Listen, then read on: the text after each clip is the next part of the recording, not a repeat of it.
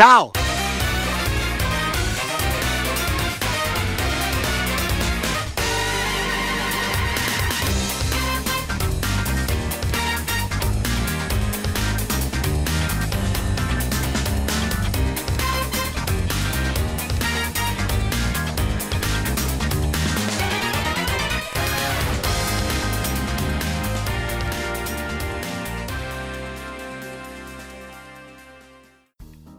Eccoci qua, siamo arrivati, siamo in puntata, siamo sempre su Radio Statale, ogni volta lo ricordo, ma in realtà chi ci ascolta già lo sa perché se ci avete trovati su Spotify o dove ci avete trovati sapete che c'è scritto Radio Statale. Però, ehm, vabbè, niente, insomma, le puntate partono sempre un po' così quando ci sono io a cominciare, ragazzi, non dovete farmi partire.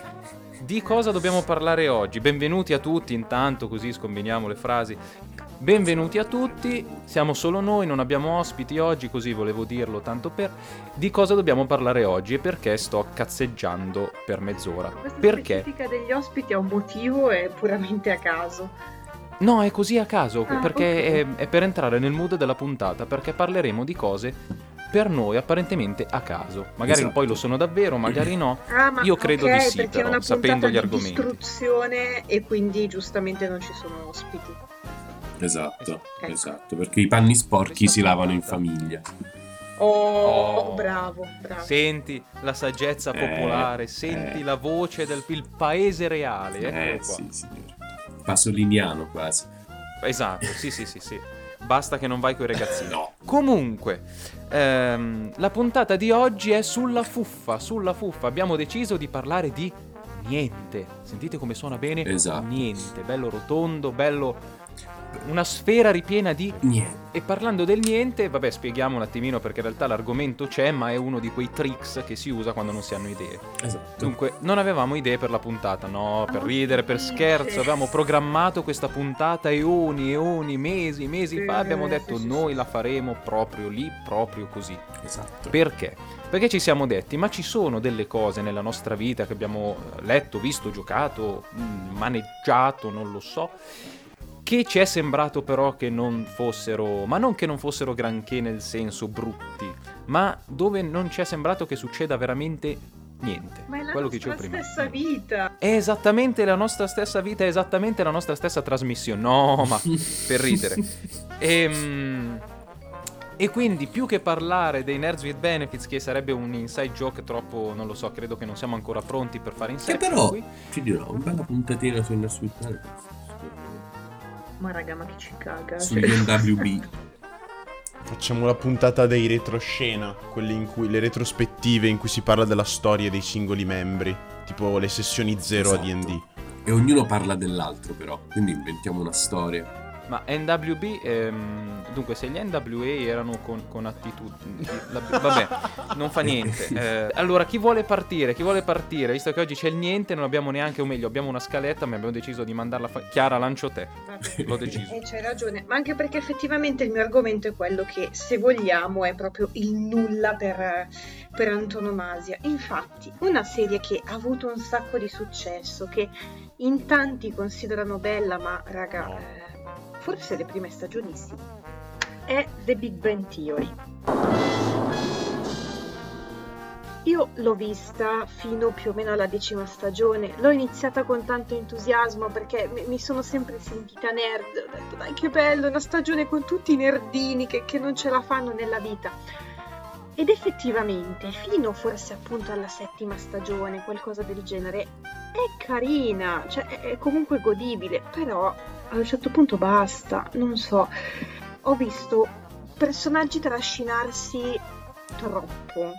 Non so, per esempio Howard. Howard ha un bel eh, ha un bell'arco come personaggio, parte come disagiato, come anche maniaco abbastanza creepy.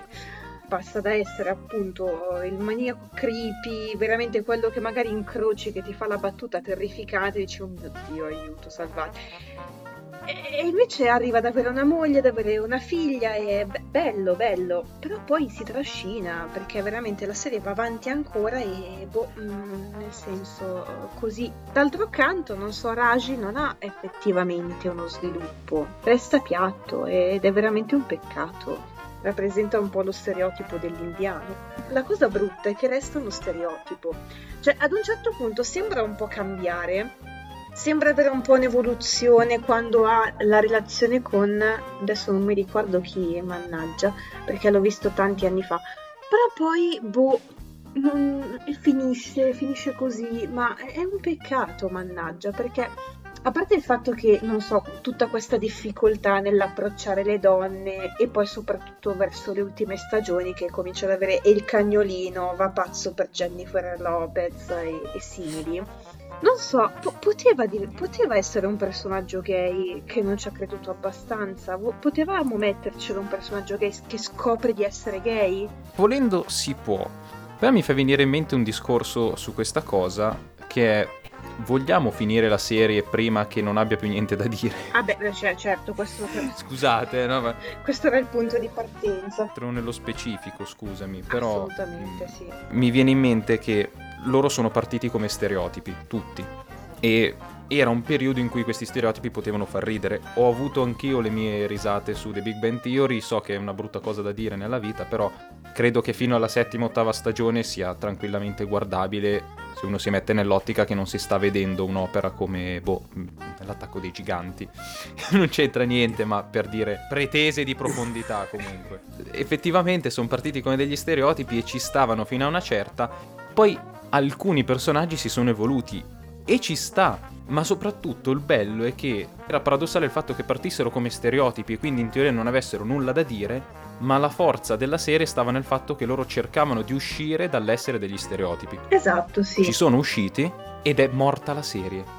E Raji è l'emblema perfetto perché è in un certo senso uscito ma completamente a caso, completamente svuotato, senza un senso che prima sembrava potesse avere, no? Cioè, anzi, era lui forse quello che aveva più senso di tutti, perché da dura e pura macchietta cercava attivamente di andare avanti, mentre gli altri un po' si sono trovati, non so, Leonard si è trovato Penny. Sì, no, ma anche Penny comunque cresce tanto, anzi forse è quella che cresce più di tutti, eh, perché parte un po' da appunto di nuovo lo stereotipo della biondina superficiale che vuole fare l'attrice ma fa la cameriera e non ci riesce e arriva effettivamente ad, ad, avere una carriera di tutto rispetto. Ma ci stava anche mantenerla come serie, se vogliamo, di formazione, evoluzione, insomma, comunque di crescita dei personaggi da macchietta a persona effettivamente tridimensionale.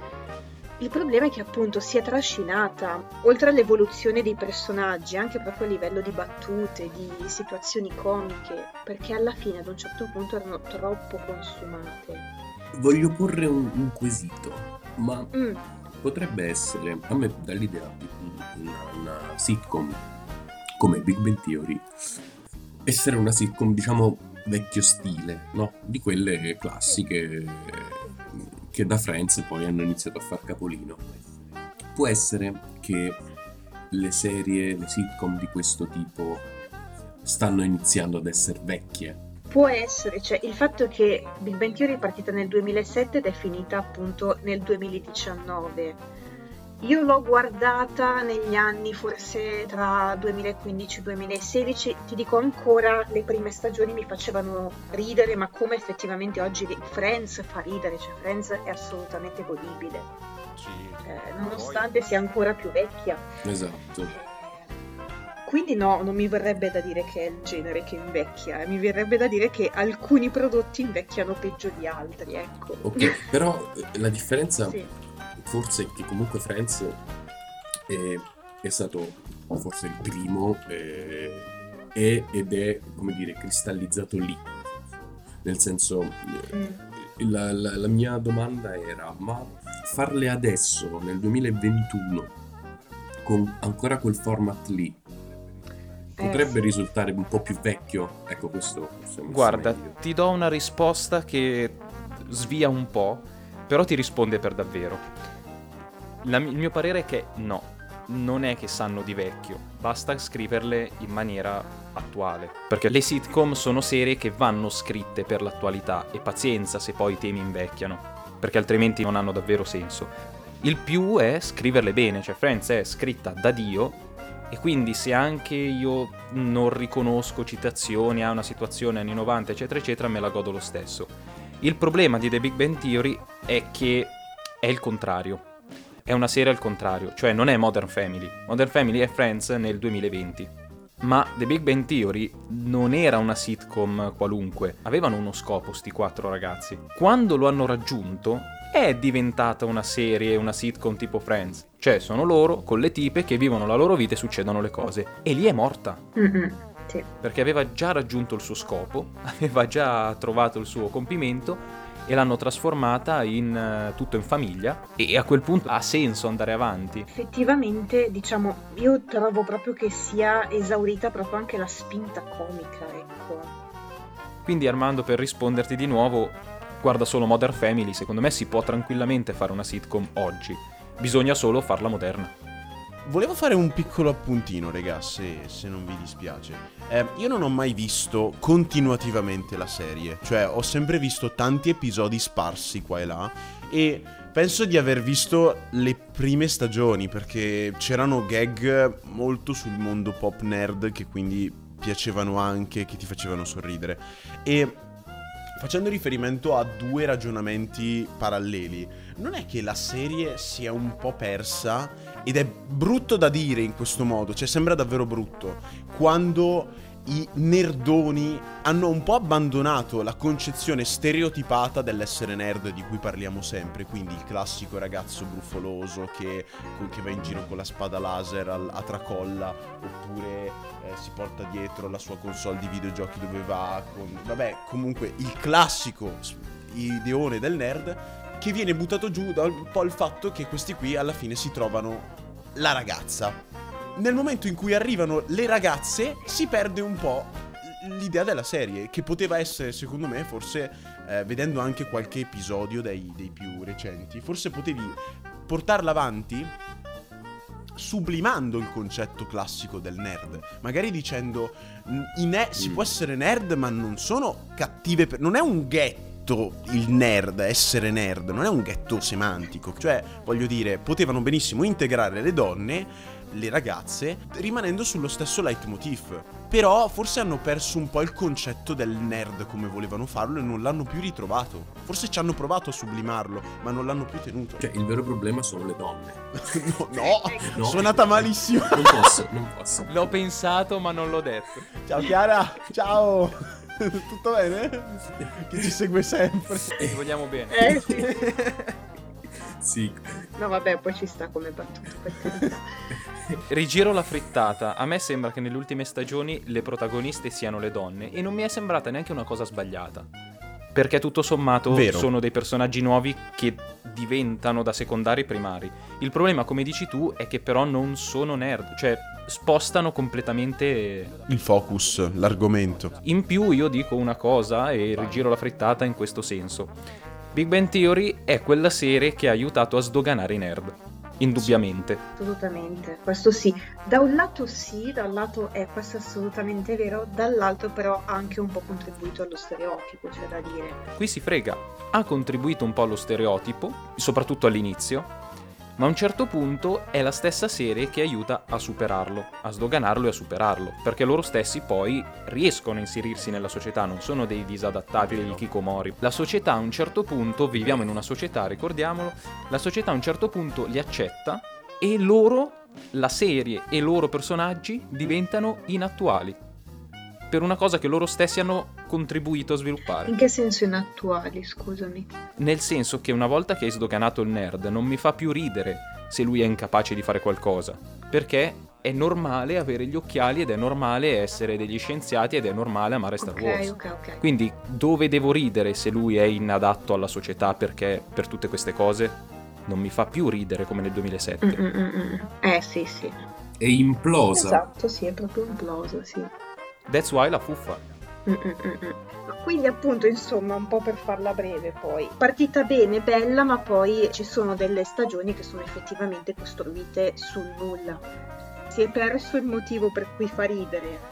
I personaggi hanno fatto il loro sviluppo, quello che dovevano fare, però a quel punto finiscila, no? Eh, chiudila lì, è buona. È vero che succedono delle cose nelle puntate successive, tipo il matrimonio di Sheldon. Oh, oddio, spoiler. Vabbè, Ma raga, cioè, cazzi. è uscita da un po', eh. Cioè, Tipo il matrimonio di Sheldon e tutto quello che vuoi, però c'era veramente bisogno di allungarla così tanto? Dovevamo per forza vederli sposati? Io, io non credo, ecco. E poi, Sono soprattutto povero Raji, cioè dategli un arco decente, non, non appiattitelo così, eh, poverino, ecco. Dategli una donna. Ma, ma non, ma non tanto, ma non è neanche quello il punto. Vuoi farlo restare single? Ci sta. Secondo me è un'ottima- sarebbe stata un'ottima scelta. e- Però dipende come, no- non dipingermelo come una- un personaggio patetico, no? Perché così mi leghi anche singolo e patetico, ma, ma anche no, ecco. Fanno emergere questo suo lato di ah wow, Jennifer Lopez non invecchia, oppure il, ca- il cagnolino e viva, non so, ehm, questo modello un po' Paris Hilton che eh, non so, a me oltre al fatto che non mi ha fatto ridere sinceramente è anche trattare male un personaggio che meritava comunque, non so, un percorso di autoconsapevolezza e anche restare single, però restarci con dignità, ecco. Raji, il London Tipton di The Big Bang Theory. Esatto. Questo nome io spero che lo abbiate colto tutti, se no è molto male, eh, ve lo dico subito. Io sì, lo- lo- l'ho, let- l'ho- l'ho letto, sì, l'ho- l'ho colto. Andrea, sei giovane, credo che tu, Zac e Cody al Grand Hotel non lo abbia ero mai visto. piccolo, ero troppo piccolo e non avevo Sky, eh, quindi ero povero Eh e sì, piccolo. eh sì. Un povero piccolo. Ero povero e piccolo. Bellissimo. Ero povero e piccolo. Va bene, comunque abbiamo tanto di cui parlare. Per cui vado io, vado io e devo spostarmi su un videogioco, non è una serie in questo caso, avremo il blocco unico su- sugli anime, però eh, il videogioco è qualcosa che fa male in questo caso, fa male per i fan, fa male anche per chi non è fan perché è un casino brutto, un casino proprio mostruoso quello che è stato fatto con questo gioco che è nulla. Perché eh, chi è fan si è ritrovato ad annoiarsi per un bel po', chi non è fan si è ritrovato a non capire niente fino a che era il momento di capire, ma nessuno gli ha fatto capire niente prima e quindi ha continuato a, ehm, ad avere la faccia F4 basito verso l'orizzonte. Sto parlando di Kingdom Hearts 3 che voi ogni tanto me lo sentite citare nelle varie trasmissioni, soprattutto quando si parla di ritardi, di cose fatte male e eh, stuff like that. Aspetta, ma ritardi in che senso? Nel senso che ha impiegato 14 anni a uscire. Ah, ok, ok. Stile Trenitalia, insomma. Non Madonna, c'è nessuna comunque, battuta, nessun- è, è la realtà. Il problema è questo. Pensavo in un'accezione un po' più cattiva, ma va bene, va bene. Quella storia lì stava diventando meme ormai, cioè... Eh, allucinante. Avete presente quando si diceva in puntate precedenti no ma hanno presentato un mini trailer, un teaser di Breath of the Wild 2 due anni fa e adesso niente? Quello è poco. Raga. Quello è poco. Nel 2007 Kingdom Hearts 3 viene annunciato, si dice ci stiamo lavorando e il 2007 era già uscito il 2 da eh, tre anni se non sbaglio, due o tre anni.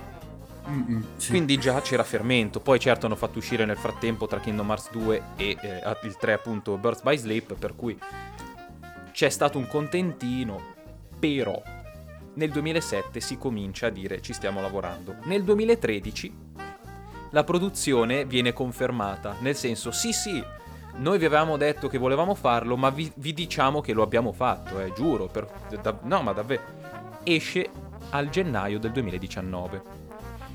Ma ti ricordi quando uscì al, alle 3 E3 per i nostri amici anglofoni? Oddio! Ehm, quel trailer Era una, era una cutscene, Ehm, non era un trailer, no, non era una cioè- demo, era una cutscene palese. Esatto. Che tra l'altro è stata cambiata poi. Cioè- l'hanno presa di peso dal, dal videogioco, l'hanno divulgata. È una cutscene che tra l'altro è stata poi cambiata nel gioco. Ah, pure? Perché eh, ci sono dei dettagli che sono diversi.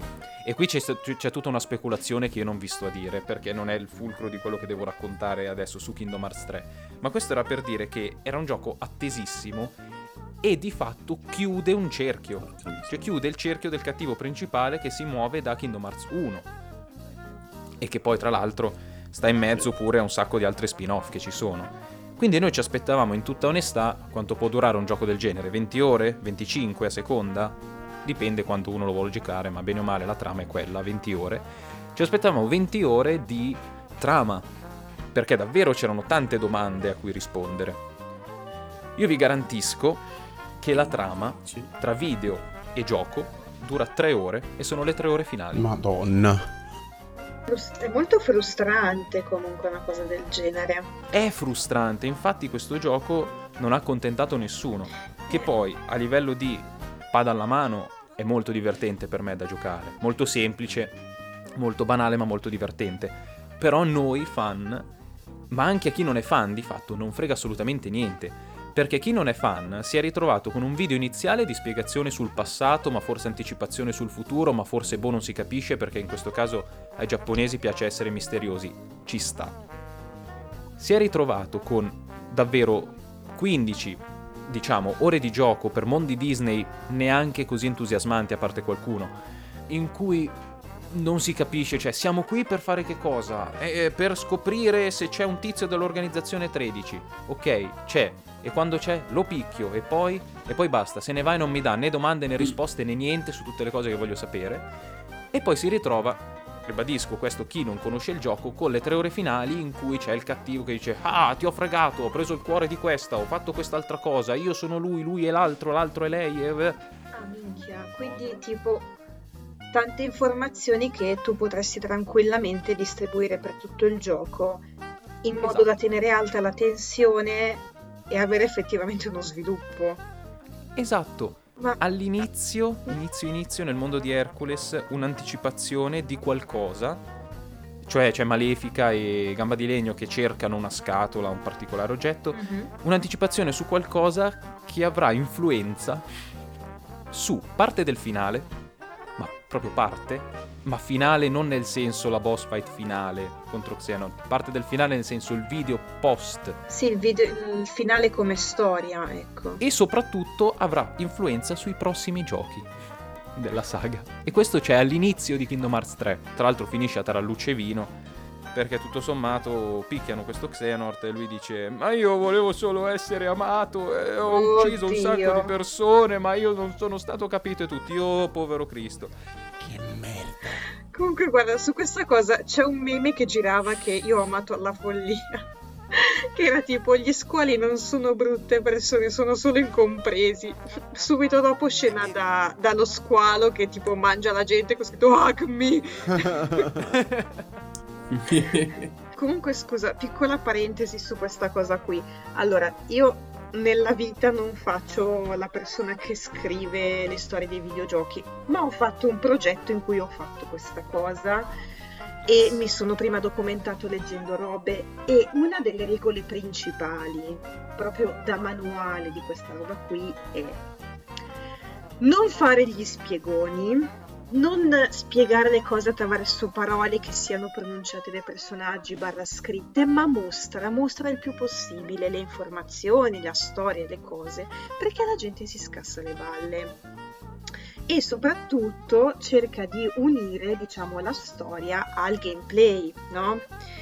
Cosa che effettivamente, non so, l'esempio magistrale è della Us, soprattutto il 2, l'1 certo. l'ho visto meno, però della Stovaz in questo è perfetto.